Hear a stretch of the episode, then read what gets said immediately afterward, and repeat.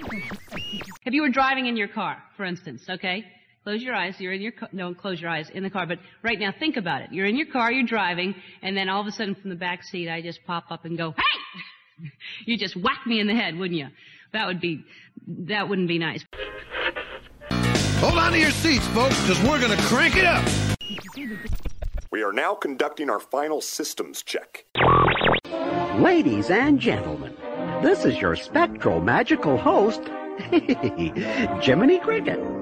Everybody in the Magic Kingdom wants to welcome you to W w Radio, your information station. Hello, my friend, and welcome to the WDW Radio Show, your Walt Disney World information station. I am your host, Lou Mongello, and this is show number 521. I'm here once again, not only to help you have the best vacation experience when you go to the parks, but I also want to bring you a little bit of Disney magic wherever you are, not just with the podcast, but with my live broadcast on Facebook every Wednesday night, my books, audio tours, special events, and more. You can find everything over at WDWRadio.com. So, the Cockerell name is synonymous with not just leadership, but a legacy of customer service and exceptional guest experiences in the Disney company. Dan Cockerell's story of summers in the Epcot parking lot to the vice president of Epcot, Disney's Hollywood Studios, and Magic Kingdom is a shining example of not just what you can learn from the Disney company, but being able to make and leave a positive change in your wake. Dan joins me this week to talk about his journey from Walt Disney World College program to Disneyland Paris, leading and learning from cast members in Walt Disney World, to using technology to communicate with them on a large yet intimate scale. You'll learn not just about his time at Disney, but lessons you can use in your own life and path as well. I'll then have the answer to our last Walt Disney World trivia question of the week, and I'll pose a new challenge for your chance to win a Disney Prize package then stay tuned to the end of the show. I'll have more information about upcoming WDW Radio events, your voicemails, and more. So sit back, relax, and enjoy this week's episode of the WDW Radio Show.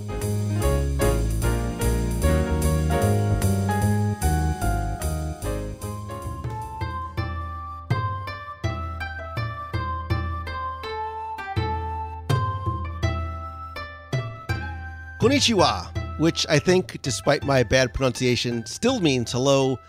But nevertheless, of all the places on this amazing planet that I have dreamed about visiting, Japan has always been an object of fascination and mystery and food for me. From the history, the culture, and the cuisine, Japan's a nation that's dated back thousands of years, yet still a mystery to many and is on the leading edge of technology and trends. And next year, my dream, and maybe yours, will come true. And I want you to come on this journey with me on a WDW Radio Adventures by Disney to Japan. From October 13th through the 26th, 2019, we're going to travel from isolated villages where time seems to stand still to the vibrant city of Tokyo, where sacred shrines stand in the shadow of ultra modern skyscrapers. And together, we are going to embrace the people, the customs, the traditions, and of course, the cuisine an amazing adventures by Disney. For 11 days and 10 nights, we're going to visit Osaka, Kyoto, Takayama, Hakone, and Tokyo. And together, we're not just going to visit and learn, but experience firsthand so much of what Japan has to share and offer, including, but not limited to, we're going to tour Kyoto's Arashiyama district and the bamboo forest in a rickshaw. We're going to have a dinner and show in Kyoto where we'll meet a Maiko. It's an apprentice uh, uh, geisha and try her hand at a little samurai sword play. What could possibly go wrong? We're going to learn origami crane folding in Hiroshima, and we're going to also add it to that museum's collection. We'll make an authentic Japanese bento box at a local cooking school. Then, of course, get to enjoy, yay, our delectable creations. We're going to take in the amazing scenery that, that surrounds us on the Hozugawa River boat ride. We're going to discover the ancient sport of sumo wrestling and see a live demonstration at the Sumo Experience and Museum. We'll save the Lou being fat and fluffy jokes for later. We're going to visit the serene traditional mountain village of Shirakawa Go, which provides a rare look at life at pre modern Japan. I'm really excited for that. We're going to enjoy a leisurely bike ride to the farms and rice fields of the countryside on a rural Japan bike ride. Like ramen, like me, who doesn't? We're going to visit the interactive, I'm so excited for that, it's interactive Cup Noodles Museum, and of course, enjoy some ramen more than once, I can assure you. We're going to visit the Hamarikyu Gardens and Tea House and experience a traditional matcha tree tea ceremony in a Zen inspired garden setting. We're going to learn the history of some of the iconic shrines and temples at the Shinto shrines and Buddhist temples. We're going to learn to play taiko, like the Japanese traditional drums that dates back centuries, so much more.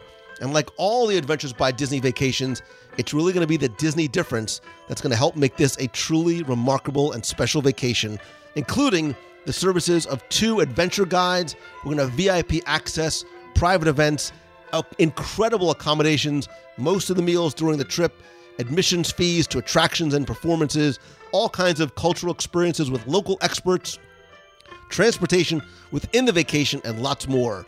And this adults only trip is going to be open exclusively to our WW Radio group and community and is limited to only 36 spots. Now, I will tell you, based on our Adventures by Disney trip to China last year, it is expected this trip is going to sell out fast. Also, there is going to be an option to add on days at the end at Tokyo Disneyland and Tokyo Disney Sea, again, at the end of our adventure. There are obviously a ton more details to share, and to learn more, to download a detailed PDF, see the itinerary and all the details, and or book your spot or ask questions, please visit wdwradio.com slash Japan19. Again, this is a trip I have waited literally years, if not decades for. I'm super excited to be able to do it, not just as an Adventures by Disney, but more importantly, with you. Again, visit wdwradio.com slash Japan19. Email me, or if you have any questions, or go to the event page at facebook.com slash wwradio. I hope to see and eat with you in Japan soon. Domo arigato, Mr. Roboto.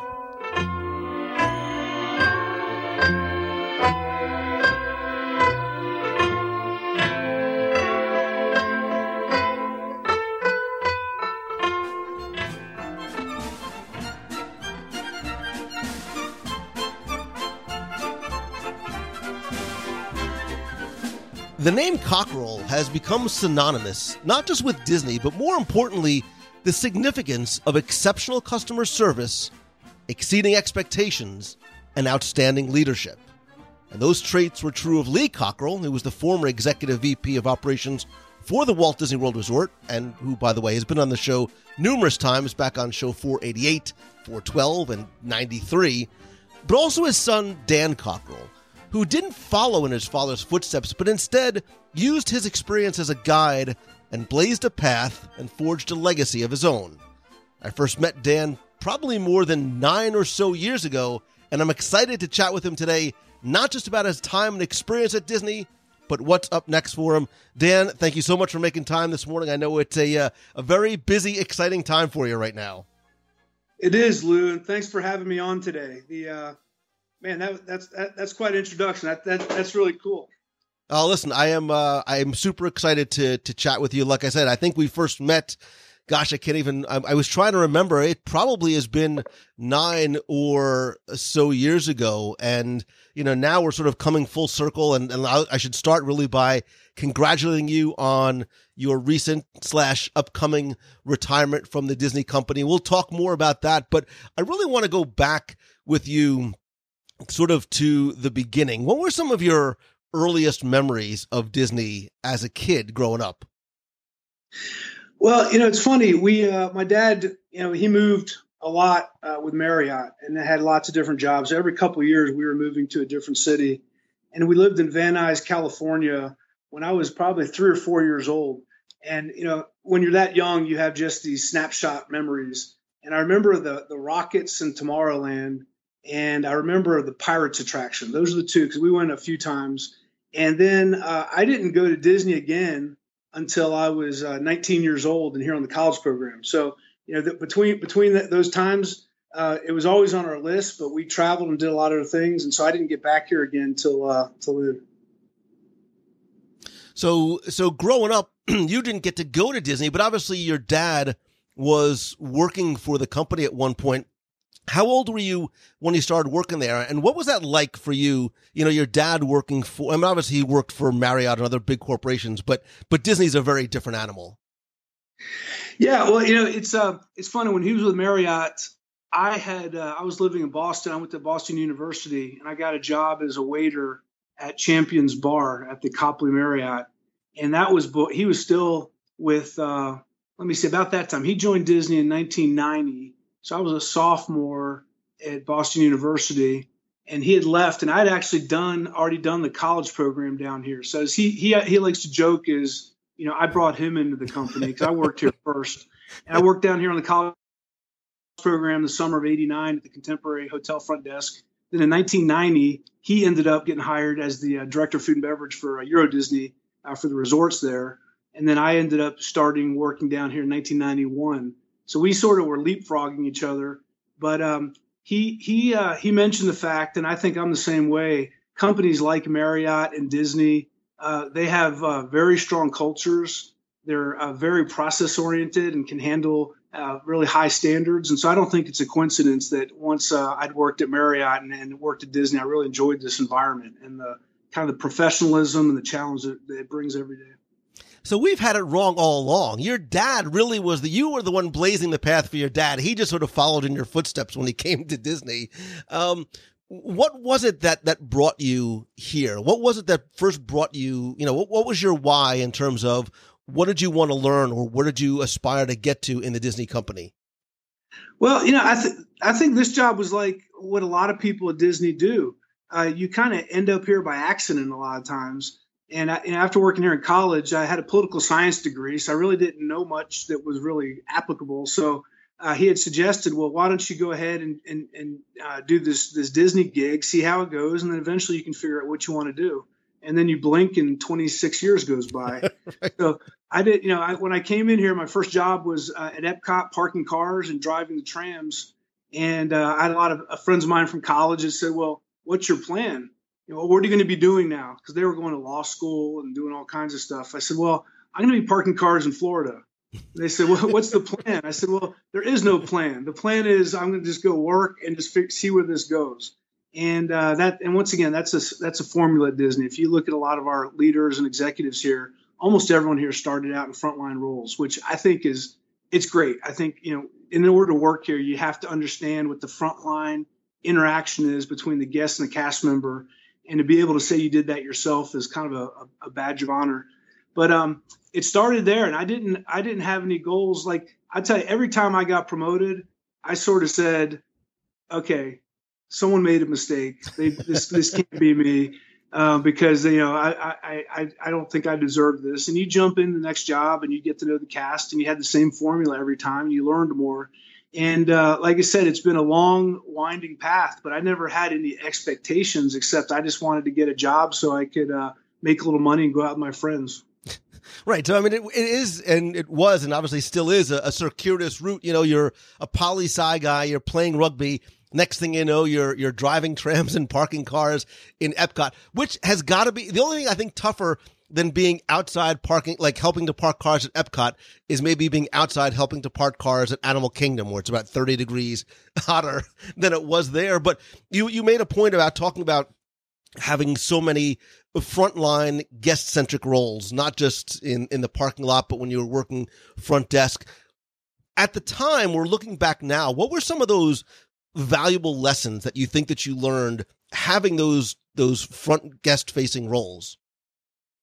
Yeah, that that is a that's an excellent question.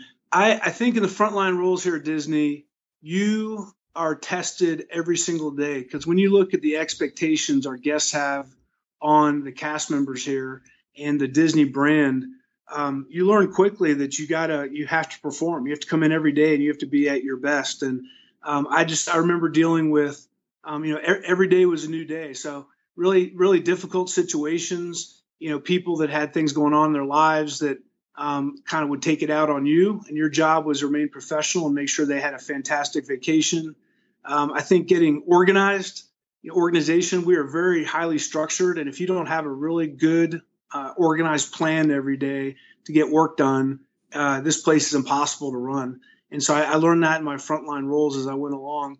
And then I think the biggest thing that helped shape me when I was a frontline cast member was um, kind of being a fly on the wall and watching the leaders and watching the leaders and what they said and what they didn't say and if they were around supporting me or supporting the team or if they weren't if they followed through on what they said they were going to do.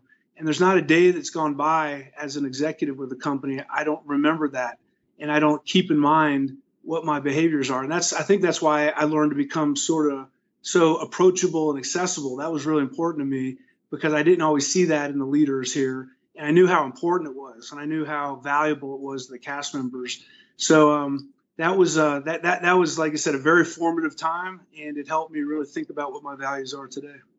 And so, just sort of bounce around a little bit. A lot of those qualities that you talk about and those lessons that you learn from a hiring perspective from Disney are those things that you think they are looking for. Are those are those sort of in the DNA of the people they're looking to hire, or is that something that you think is is teachable and you're able to mold people as they come in to pick up a lot of those attributes and traits.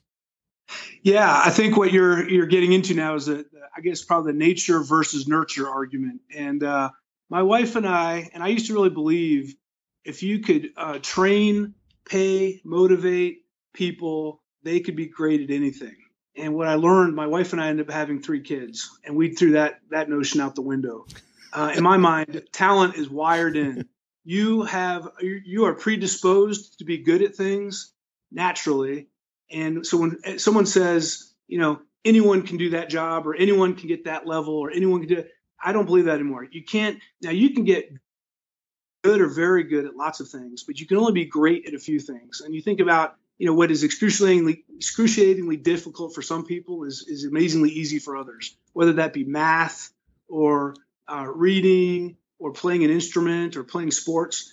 And so I think we've learned uh, over time at Disney is selecting the right talent is probably one of the most important things we do because if you select the right talent, you can almost not pay them very well. You don't have to train them real well. There's a bunch of things you don't have to do, um, and they're, going to be superstars. But when you add on to that, making them feel respected and valued, um, it, they, they do become superstars. So selection is incredibly important. And, you know, when we're hiring at Disney, we're looking for extroverts. Um, we're interested in people that on their days off, they're out, they're active in the community, they're working hard, they're out, you know, interacting with people. Because um, if, if you got to, you really have to uh, thrive off the energy here because it's such a demanding job and such an extroverted job to bring this uh, these uh, magical things to life for our guests. Well, and I think it's interesting because I think you're very much a testament to what you just said. Because if my my my life of Dan Cockerell timeline is correct, back in January of '92, just a few months before Disneyland Resort Euro Disney opened in France, you were you were sort of you were in that the DLP the the management trainee program, correct? And then you actually were transferred to France.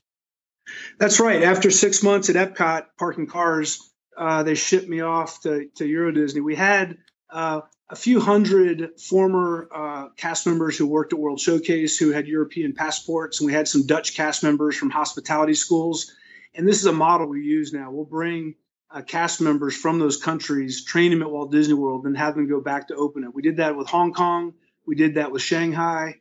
And it's a great model because they get to see what the original is. But we know that these countries, people don't want the original. They don't want the Disneyland. They don't want Walt Disney World. They want their own culture but we want them to make sure that employees are exposed to what, how we do things do things here. So, yeah, I went from uh, Epcot, and you said Animal Kingdom is probably the most difficult parking lot. The Euro Disney Disneyland Paris parking lot was really hard. Um, it's um, what, what, I found there is um, if, if you need three people to park a, a, row of cars in, in the United States, you need six in uh, in France. Uh, you need to give people a lot more direction. So yeah, I, I headed over there, and um, it, talk about being clueless. I mean, I got there. I had taken French 101. Um, I was now in another country. Um, they, they, everyone speaks French there all the time. Like you just don't like you know it's like 24 hours a day. So you get immersed in this culture, and you get to a point where you either it's fight or flight. It's either I'm gonna I'm gonna start accepting this or I'm to leave. And um, I it just an unbelievable experience. It was pretty stressful, but I learned a ton. And you know, I started there about three months before the park opened, and then ended up staying over there for five years. And uh, it, I'll, I'll tell you, that changed my life. It changed my perspective on things. It made me humble to live in a country where you're the one who's um, always the one who doesn't quite know what's going on. There's a word you really don't know because you didn't grow up there. Was incredible experience and it helped me grow and, and build a lot of confidence. And so you're there for five years. You take not just what you learn at Walt Disney World, but now what you learn in a foreign country, in a new park where things are similar yet different. When you come back to the States, what's the next role that you're brought back into in, in World? Yeah, so when I came back, my wife and I, so the, the subplot here was my wife had worked at the French Pavilion back when I was the year before I was on the college program. We met at uh, Vista Way in the housing complex doing our laundry, and we had an eight week engagement in France because I, my green card was expiring. So we got married like really quickly, and that's how I got to stay for five years. And and we just celebrated our 25th wedding anniversary, and she asked me if um, I married her just for the green card. I'm like, I can't believe you're still asking that question. Of course not, honey. I love you. There's never been anyone else. Um, but anyway, yeah. So I came back when I when I we, we decided to move back here. Our son was born in France, and my first job back in uh, back here was at Epcot. I was the operations manager for the American Adventure and the Japanese Pavilion, and uh, th- that was my first role running food and beverage and um, the theater there and custodial merchandise and I did that for a couple years, and I ended up working at uh, Epcot for four years as an ops manager. That's actually when George Kalogridis was the vice president of Epcot, and he did some great work there, and really, um, um, you know, did did a lot of work around getting us ready for the Millennium Celebration in 2000. And then, is it from there that you become vice president of Hollywood Studios? No, so uh, the path continues. I went, I opened Test Track. I was the ops manager of Future World, and at that point, uh, once again, I said, "All right, I need to take another leap. Where am I going to go that I can learn something new?" So I went to resorts, and I was ops manager at the All Star Movies Resort for a couple years. And uh, once again, totally underestimating these jobs. I figured, okay, you go to a resort, you check people in, you put them in their room, they leave, you clean the room, and you check the next person. How how difficult could this be? and it is complicated uh, when you have a, a, that many rooms, that many people. Um, so I did that for uh, a couple years, and that point I got promoted to be the uh, the uh, general manager at the Wilderness Lodge and the Fort Wilderness Campground, which probably was up there with some of the best jobs I ever had. Um, I got to, you know, we had a, this beautiful hotel. Um, I'd get on my bike and ride it over to Fort Wilderness and cruise around the campground and have coffee with the campers and check in on them. And we had the Hoop-Dee-Doo Revue. And I mean, it's just such a great place. I did that for a couple years. And then I went back to the All Star as a GM. Um, and so I had had movies, music, and um, sports, those three themes, which once again was one of the craziest jobs I've ever had. You know, when you have a 6,000 room hotel, um, you know, on, on, on, certain nights, you got, you know, 24, 18 to 24,000 people staying there and crazy stuff happens in hotels. That's for another podcast. right. Um, so then I left there and I went, I came to the Magic Kingdom as a general manager of merchandise. I did that for a year and a half, and then I was a GM of operations for a year and a half here. And then in 09, that's when I got um, a, a, an offer to be promoted to be the uh, vice president of Epcot.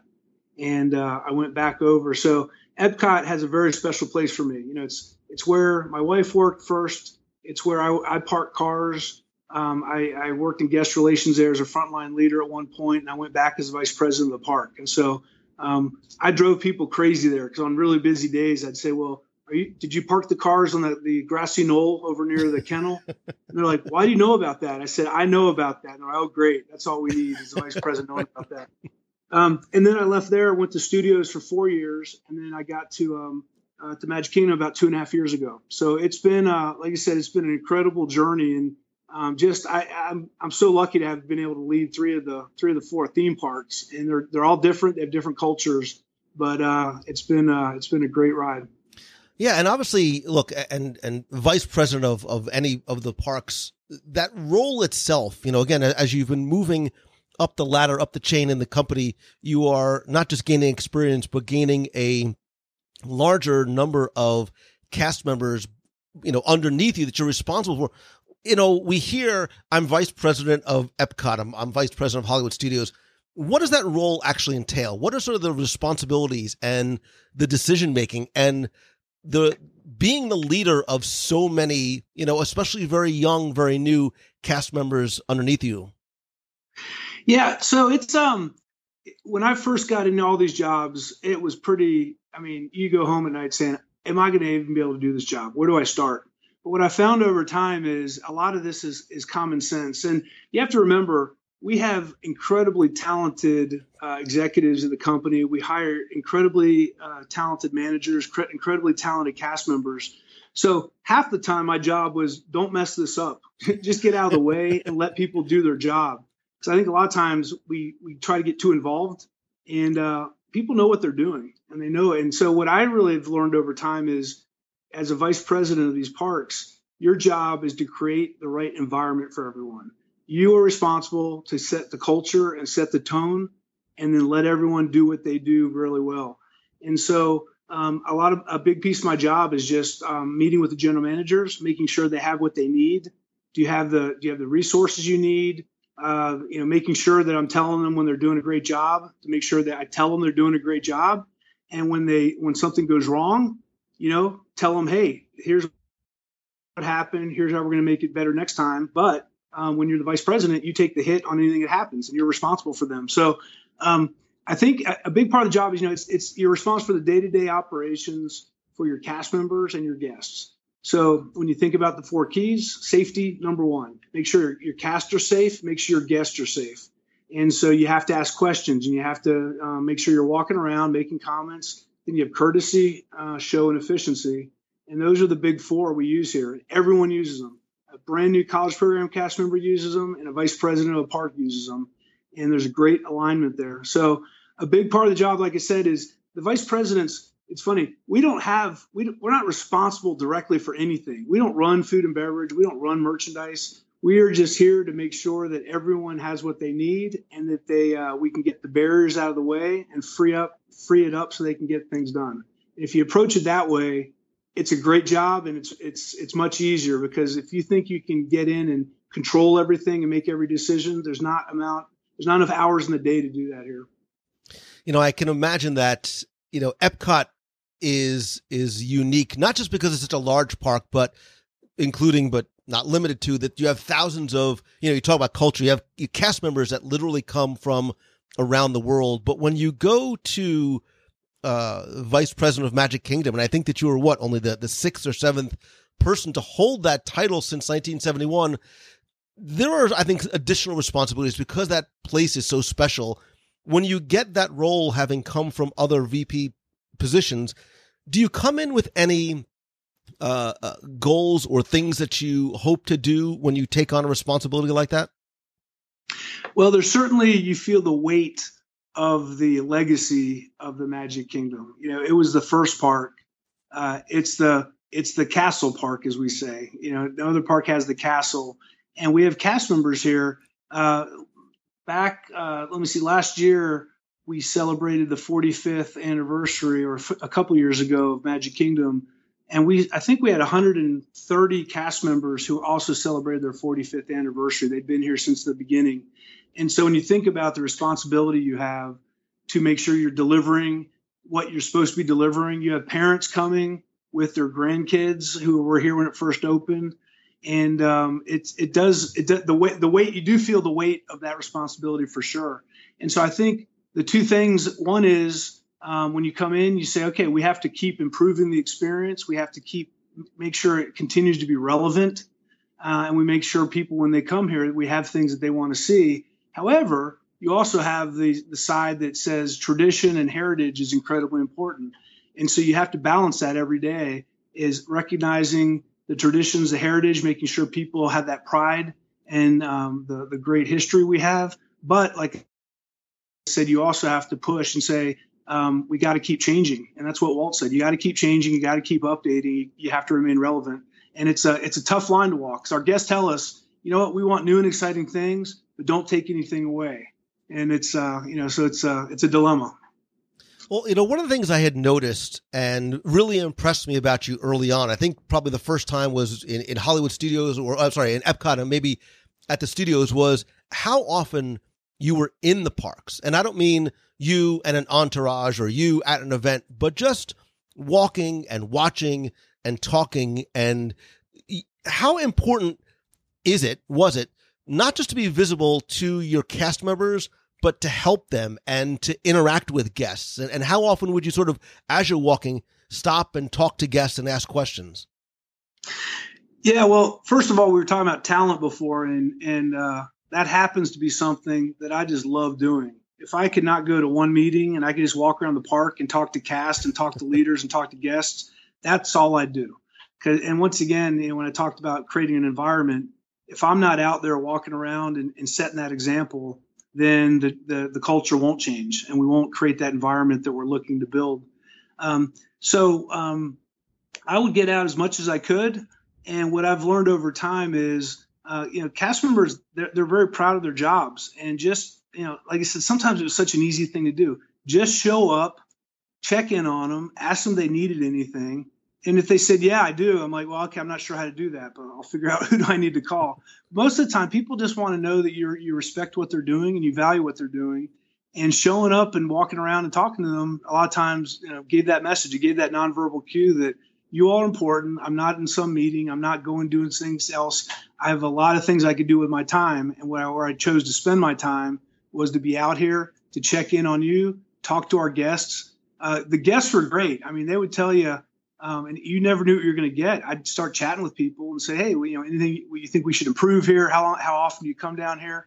And I would use all this information between the, these really informal chats with the cast and guests as I got back into meetings and we were doing strategy and we were thinking about what the future held. I had real anecdotal information from actual people and not just sort of the numbers.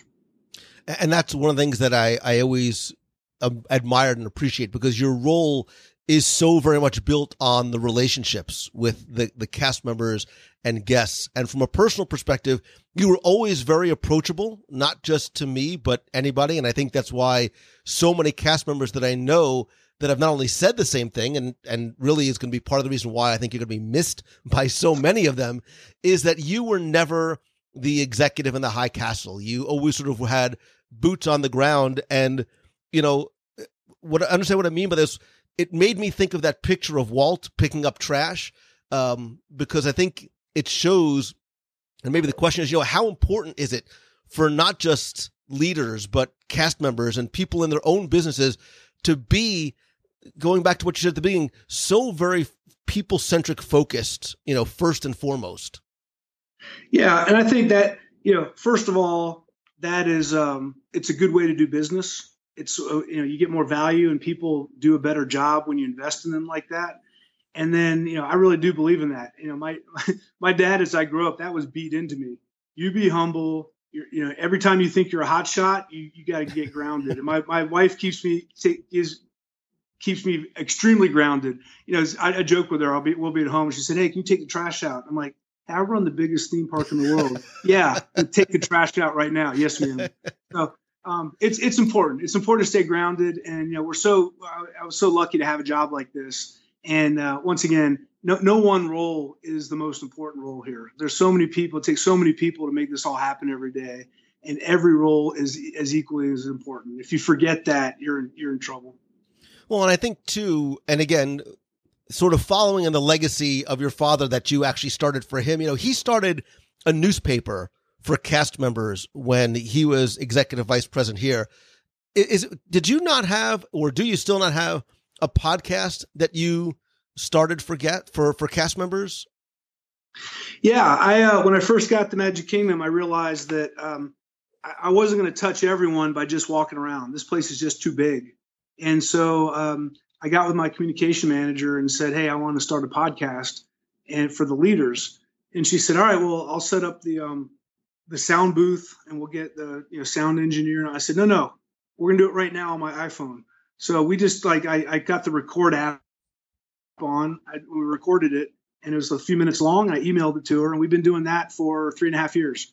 And um, it was a good, it was good practice, but it was a good way to reach out. I think even if you can't meet and know everyone personally, the ability for them to hear your voice and hear what your thoughts are. I never wrote a script, and a lot of times I'd make some mistakes on it, but they said, you know what, keep those in because Mm-hmm. people want to know this is not some you know corporate scripted thing. It's it's, it's coming from you in, in, in, a, in a real in a real way, and uh, it's been fun to do that. Well, and I love the fact that you embrace the new technology, understand that it, it is not just a, a great vehicle to reach the cast members that you're trying to touch, but more importantly, it's one that look. Obviously, I, I very I believe very strongly in the power of the medium and the spoken word because you can convey the emotion and the passion in a way that's very different than anything that you can write. And I love and appreciate the fact that you leave any errors and things like that in there because I think it not only humanizes you, but it shows you that it doesn't have to be perfect. It's just a matter of, of the importance of the message. Absolutely. You got to be vulnerable and make sure people know you're a real person.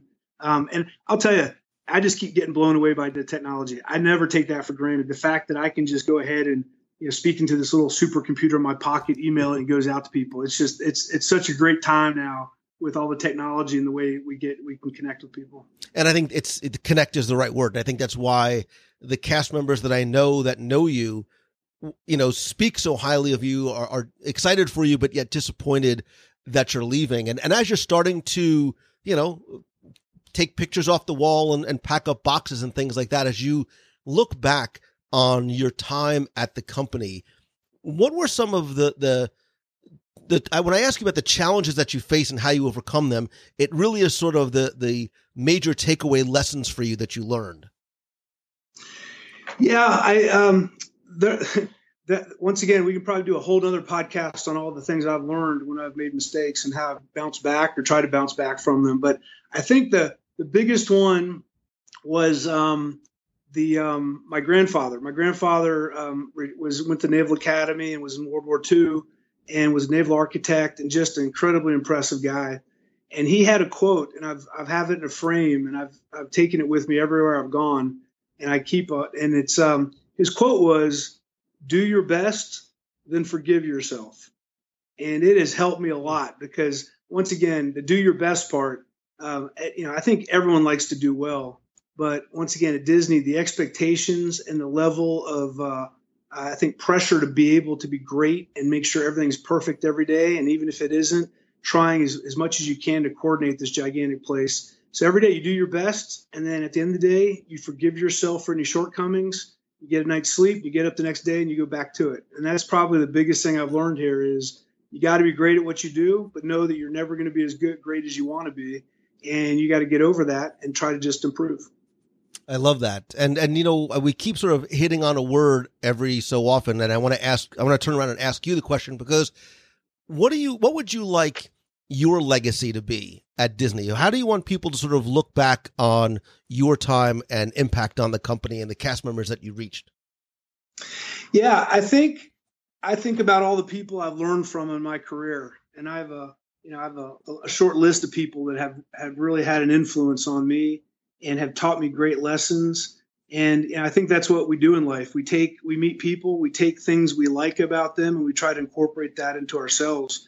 And so, if I could just have any leader sitting here at the Magic Kingdom 20 years from now, talking to a new cast member and saying, you know, back when I was here, Dan Cockerell taught me this, and I want to share it with you. Um, that will be the big, biggest legacy I can leave. I think is just uh, it's nice to be remembered and and and share in people's development. You know, I, I get a question all the time, and I'm always like, I'm the I'm the most wrong person to ask because I, I never was a cast member. But if you could give advice to somebody who doesn't just want to be a cast member, but more importantly, wants to be an exceptional cast member and, and is going in or applying, what would that be? Yeah, well, I think the biggest thing is make sure you get in the right fit job. Um, I talk to college program all the time, and I ask them in a group. I say, "How many of you said that you love working on teams?" And they all raise their hand. I say, "How many people said here they love service and they love helping people?" And everyone raises their hand and say, "All right, well, if you lied in that interview, you're going to be miserable in this job." And so they kind of laugh about that. But it's important that um, as a cast member, not only the company picks you, but you um, self-select into the right job. Because if you get into a job that you don't like, you're not good at, you're never going to be great at it. So I think that's the first thing. And then I think the second thing is um, you, you, get in here and you show up at work every day and you just do a great job. I mean, we're growing like crazy and we're looking for great people. And I think people expect things to happen faster than they happen. And getting these, uh, getting these um, different experiences and these lateral moves is incredibly important. I think everyone gets focused on how how fast can I move up, and they don't see the bigger picture of it's not about when you move up. It is you are going to move up. It's when you move up, how good are you going to be? If you can get these uh, a lot of these experiences, you're going to be really good at your job, and it's going to be a lot of fun. So, um, and I guess the last thing I'll tell people, especially Disney, is you know a lot of people say, well, I want to come in as a manager. I say, you know, it doesn't work that way, and they say, why not? I say, well, you, you this is not going to make you feel better, but here's my story. I started parking cars here, and I did my thing, and I worked my way up from there. Um, and if if your if your goal is to get in a leadership role, um, you gotta you know kind of um, put your ego in the back pocket and be ready to work and do what you do. And if you're not ready to be in a leadership role, uh, you got to make sure it's a right fit. Because once again, this is a very demanding job, and uh, if if you don't like what you're doing here, it's hard to fake it. Well, one of the things I've always liked, and I really sort of get that sense from you, is that you, you know, your time at the company, you were not just a learner and a leader, but you were also a teacher. You were taking that experience that you got, that you earned yourself, that you got from your father, and you taught it to others while you were there, not just to cast members, but at you know Disney Institute. And now what you're doing as you're sort of turning the, the page to the next chapter of your life is you're taking that skill and talent and the expertise that you can only get from a company like Disney sort of on the road. And I guess sort of that the next phase of your life is going to be taking what you've learned and sharing with us, and you're going to be doing a lot more. Um, I guess is, is speaking and consulting. What's next for you? Yeah, so it's funny you mentioned that. I uh, I I wouldn't have imagined to do this, and my wife and I started chatting about a year ago, and you know, she's adventurous, and she just is always, "What's next? What are we gonna do next?" And I told her at the time, "Look, I'm in a very my little warm nest, and I come in every day, and I get to do my job at Magic Kingdom. Why would I do anything differently?" And she said, "Well, we'll regret if we didn't do something different. That's what life's about." So um, I, I, talked to my dad about it, and, I, and once again, I'm extremely uh, lucky to have him because he's given me some great tips on how to think about doing something like this. Because he, you know, he struck out on his own when he retired 12 years ago. So um, I'm taking the same path. Um, I launched my website uh, two weeks ago. It's uh, dancockerell.com. And uh, I have an article of the week. I've been doing that at Disney for about 18 years. I've sent out an article of the week to my management team and, and various leaders, and I'm going to continue to do that through the website. And it's just articles I find online. I kind of curate them with some great messages. But yeah, my plan is to go out, um, do some keynote speeches. If anyone wants me to come speak on uh, leadership or any topics that would be appropriate to um, my experience. Um, also, um, executive coaching and team coaching. If people need help to think about the dynamics of their teams and how they get work done. And the last one is I have a concept called the virtual COO. So I'm, I'm seeing there's a lot of small startup companies they can't hire a, a chief operating officer, but they want someone some expertise to help them think about strategy and planning. And so I put that on my website also, and I'll work with them individually. And um, and we'll go from there. And a lot of it's word of mouth, and a lot of it's connecting. But uh, talk about you know going from a, a, a, company like Disney to running your own company. It's a, it's a big swing for me, and I've been so impressed as I'm interacting with people out online in the community, people like yourself, podcasters that are just so open to help and give tips and tricks and advice. And it's going to be a it's going to be really exciting. I, I just can't wait to meet all the people I'm going to meet um, uh, out in the world. Well, and look, part of the thing I love about your story is, you know, it's not about where you start, it's where you end up. And, you know, you can start parking cars in Epcot and look where it is that, that you end up. And I think you and your dad um, really sort of follow and embody one of my favorite quotes from Walt, which is you can design and create and build the most wonderful place in the world, but it really does people to make a dream a reality. And I think uh, I think Walt would be very proud of both you and your dad. And I appreciate Dan. You have always been very kind to me when I've seen you in the parks or at events. And uh, I, I, am, on one hand, I am sad to see you go because I appreciate what you did, uh, not just for guests but cast members. But I look forward to the uh, the next steps on the journey for you. Again, people can find you over at dancockerell.com. So thank you for all that you've done and all that you shared, and certainly for your time today. Well, thank you very much, Lou. Appreciate the kind words.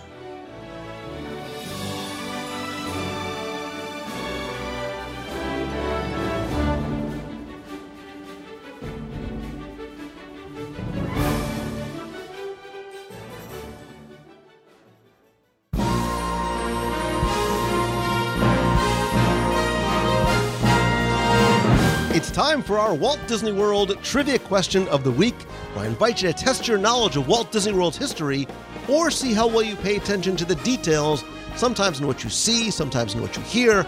If you think you know the answer, you can enter via our online form for a chance to win a Disney prize package. Of course, before we get to this week's question, we're going to go back, review last week's, and select our winner. So last week I took you to Magic Kingdom, specifically, I almost called it the Tomorrowland Terrace, specifically to Cosmic Rays Starlight Cafe, and I asked you to tell me what planet is Sonny Eclipse from. Now, as you know, Cosmic Ray presents the biggest little star in the galaxy, Sonny Eclipse, and his amazing astro organ. And based on the thousands of correct entries I received last week, you all know that Sonny Eclipse hails from Unork City on the planet Zork. He describes his hometown as a topsy turvy town where the subways are up and the streets are down. But it's a place from which he says he brings you the sunny side of entertainment. So, again, thanks to all of you who entered, got this one correct. Again, last week you were playing for the 102 ways to save money for an at Walt Disney World book. All seven of my virtual audio tours of the Magic Kingdom, which are still available for $10 in the WDW Radio shop, or they're both available on Amazon or iTunes, a WDW Radio Magic Band cover, some stickers, a pop socket and stand for your phone, and I'm going to randomly select a shirt from the WDW Radio shirt collection at wdwradio.com slash shirts. It could be a WDW Radio logo shirt, a Disney, Marvel, or Star Wars shirt. Again, visit wdwradio.com slash shirts. There's thousands of designs in there. And last week's winner, randomly selected, is Joe Sika. So, Joe, you use the online form. I have your address and your shirt size. I will get your prize package out to you right away. If you played last week and didn't win, that's okay, because here's your next chance to enter in this week's Walt Disney World Trivia Challenge. So this time I'm going to take you from Magic Kingdom over to Disney's Hollywood Studios, and still to me a classic, funny, even though you know what's coming next attraction, and it's Muppet Vision 3D. Fortunately, I meet the height requirement, so I've seen it thousands of times, and whether you've seen it once or as many times as I have, let's see how well you pay attention, because tell me, in Muppet Vision 3D, who hits Fozzie in the face with a banana cream pie? You have until Sunday, May 13th, to go to WDWRadio.com, click on this week's podcast, use the online form there. Again, you're going to play for the entire prize package that's going to include the books, the tours, the cover, the stickers, the pop socket, and a shirt. So good luck and have fun.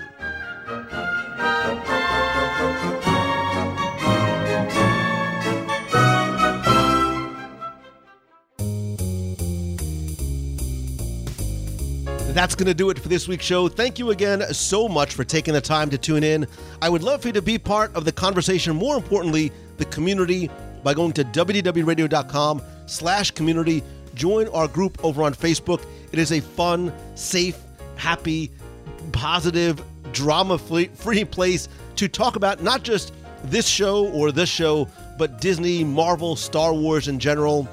Again, wdwradio.com slash community. I welcome and more importantly, I invite you to please come introduce yourself and be part of the family there. Speaking of the group and community, I want to thank everybody from the Box People group on Facebook who joined us for our live video group call where we talked about, very spoiler ish, Avengers Infinity War last week. We, at one point, I think, had about 85, 90 people on the call for a couple hours. It was a ton of fun.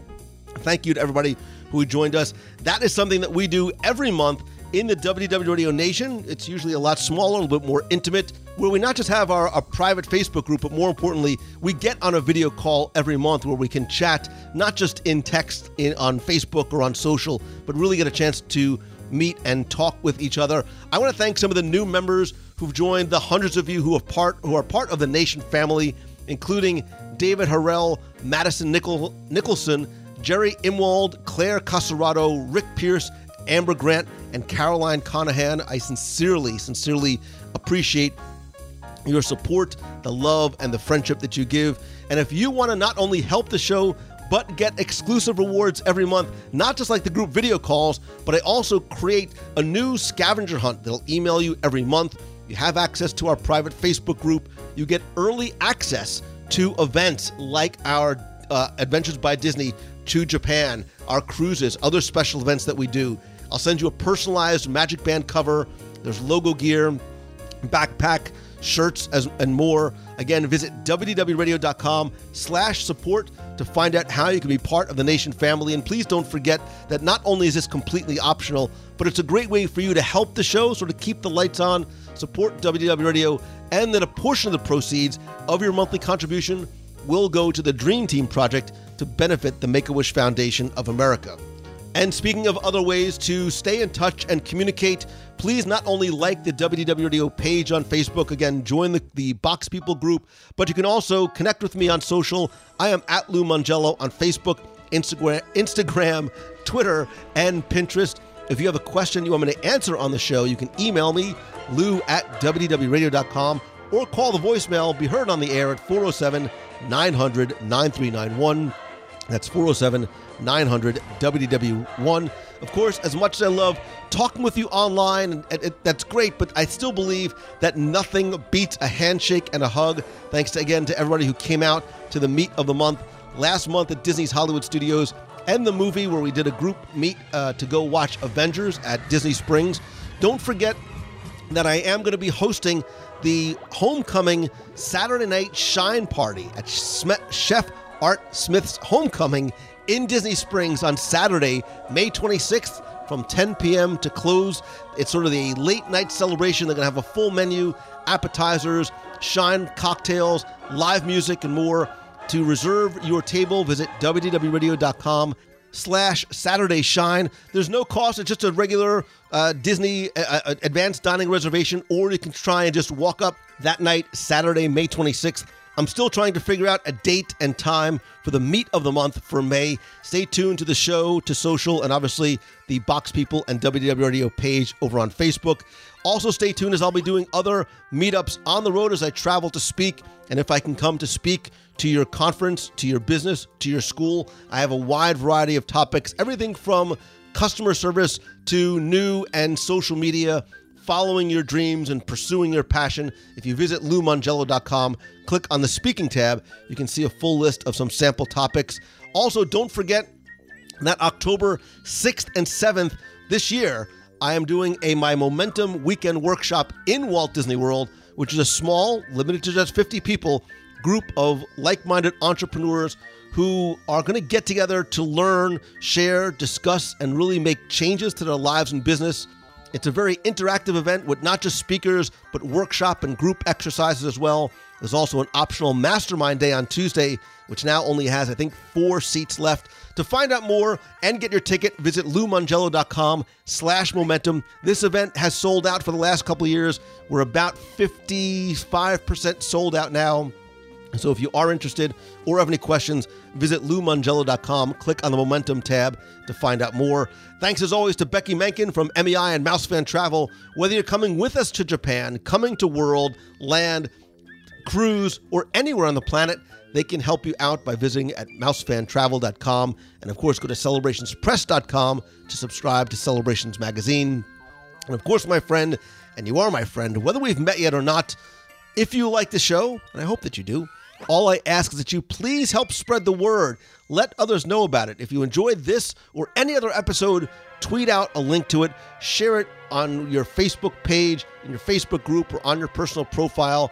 And if you can, take just 30 seconds, not even 30 seconds, to rate and review the show over on iTunes. Thanks to you, we have more than 1,600 five star reviews. It's very, very helpful. And I want to thank some recent reviewers like Meg916, who says, Lose my Disney guru? The podcast isn't just, I added the question mark. The podcast is not just an amazing Disney resource, it's also a great example of a positive life outlook. I look forward to new episodes every week and have fun going back to listen to older one, episodes. Thank you, Meg. It's a great idea because they're all pretty much evergreen. Some of my favorite segments are top 10s with Tim and the listener email episodes. If you like Disney, and I hope that you do, and you love life, I really hope that you do, this is the podcast for you. Thanks to you, Lou, and your guests for all you do. CGNDFFNJXD, that's what it says, says, Great podcast. I love Lou and his podcast. D. Shrewsy says, It's a perfect Disney fix. Great show for any fan of Disney. Listening to the recent show on emotional moments really made me miss the parks. Thank you, Lou. And MC Tina from Canada says Lou is the most knowledgeable Disney guru. Again with the guru. Yeah, he has the greatest variety of wonderful people on his show. Lou's an inspiration, and I look forward to future shows. Thanks for keeping this Disney fan in the Disney loop. Tina from Canada. Tina, D. Shruzy, CGJ, and, F, and Meg, thank you guys so very much. Again, just search for WDW on iTunes or go to WDWRadio.com slash iTunes to find out how and where to leave a review.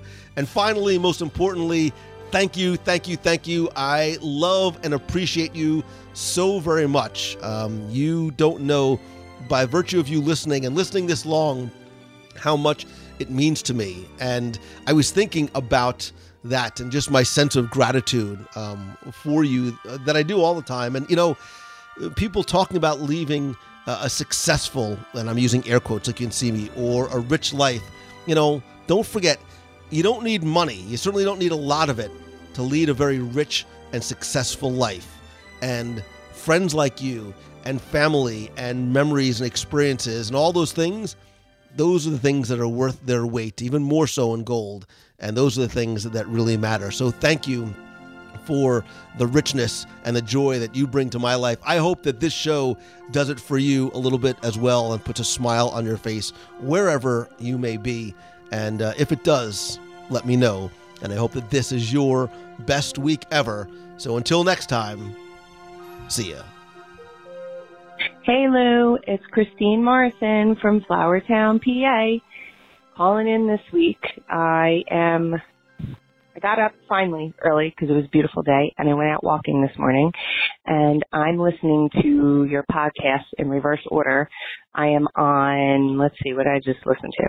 Number 303, which is the top 10 attraction rooms in Walt Disney World with Tim Foster.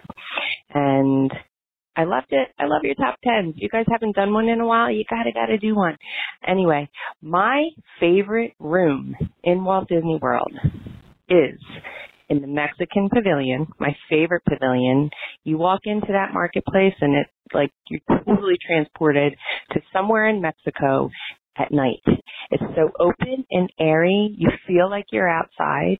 And the very, very first time I ever went to Walt Disney World, I ate at uh, La Hacienda de San Angel and I sat right by the water for the um, Grand Fiesta Tour. And I love it. Sitting there, watching the boats go by, watching the volcano erupt, especially if you're in the boat going through that room. It's my favorite. It's so awesome. I got so into it that I totally forgot that I wasn't in Mexico. And by the end of the meal, it was only like 12:30 in the afternoon, and I was it blew my mind how into it I got. So that became my favorite pavilion. I love walking in there. And now they have the Cava del Tequila, so you can go get a lovely margarita. And that place, that room, has so much story and character. If you hadn't, even though you may not be a tequila fan, anybody, walk in there and just look around at the decor. I love it. I love it. It's awesome. Um, anyway, I'm trying to get my tickets to go see Infinity War. Woohoo! I'm dragging my husband, trying to get him into Marvel. So we'll see if that works. But my son saw it, said it was awesome. I'm trying to not let him ruin it for me. So everybody have a wonderful, wonderful week and um, keep moving forward. Have a Disney day and I will see you all in the box. Oh yeah, I joined the nation last month. Yay, I'm part of the Walt Disney World Radio Nation. Awesome. Have a great weekend, guys. See you later. Bye. Um, hi, Lou, and all of the WDW Radio Nation. Just calling in after getting out of the New York Pops 35th birthday gala concert honoring Alan Menken. It was virtually all Disney all the time. Um, Ashley Brown, Jodi Benson, Susan Egan, and of course he was there. Um, and I cried my way through Go the Distance because it reminded me of Wishes, which I missed terribly. But the crowning moment, besides hearing him by himself with piano do the uh, do some of the songs that were not included in the concert because obviously you can't include everything. The crowning moment I just saw Angela Lansbury sing Beauty and the Beast live in person. The three ladies down next to me and I were sobbing the entire way through. It was amazing. Um, but you guys were all in my heart. Uh, Lou, if you have not interviewed Alan, I I would love it if you could get find a way to because he I got to say hi to him on the street one time in New York when Aladdin was getting ready to go on Broadway and he was very nice to a fangirl who was like, Hi, thank you for your music. Um but he just seems like the most amazing person. And so yeah, you guys were all with me in spirit. Wish you all could have heard the concert because it was absolutely amazing. Take care. Have a magical day. I'm interrupting the voicemails for a brief public service announcement. Thank you for your voicemail. I actually did interview Alan Menken back on show 196. So if you go check the archives, you can listen to my conversation with one of the nicest, most talented guys in the world. Now back to your regularly scheduled voicemails. Hey, Lou, this is John Jones. It's on uh, May the 1st. Uh, I didn't know about this, and I don't know, you can get the word out better. I mean, it's already happened. You know, I'm going to tweet about it. But um, Disney Parks, you probably already know, um, they did a live stream from Magic Kingdom at sunrise, and it's on YouTube. Uh, you have to look it up and put the link in there and everything, but it's like an hour and 16 minutes. It's a good little video for everybody to have, you think, set your something to you know watch to while you're getting up. It's just really pretty. Well, I'll talk to you later, bro. Later.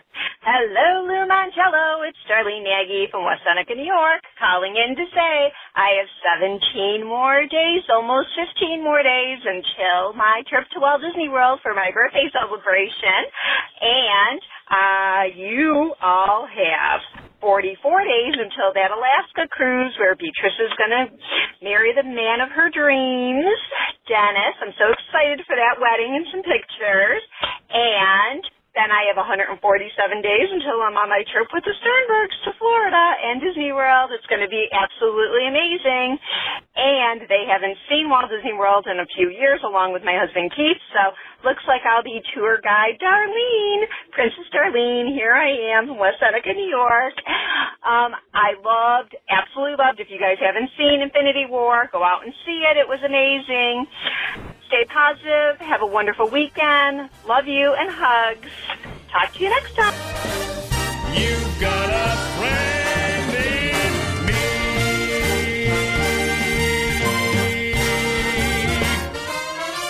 me. Yeah.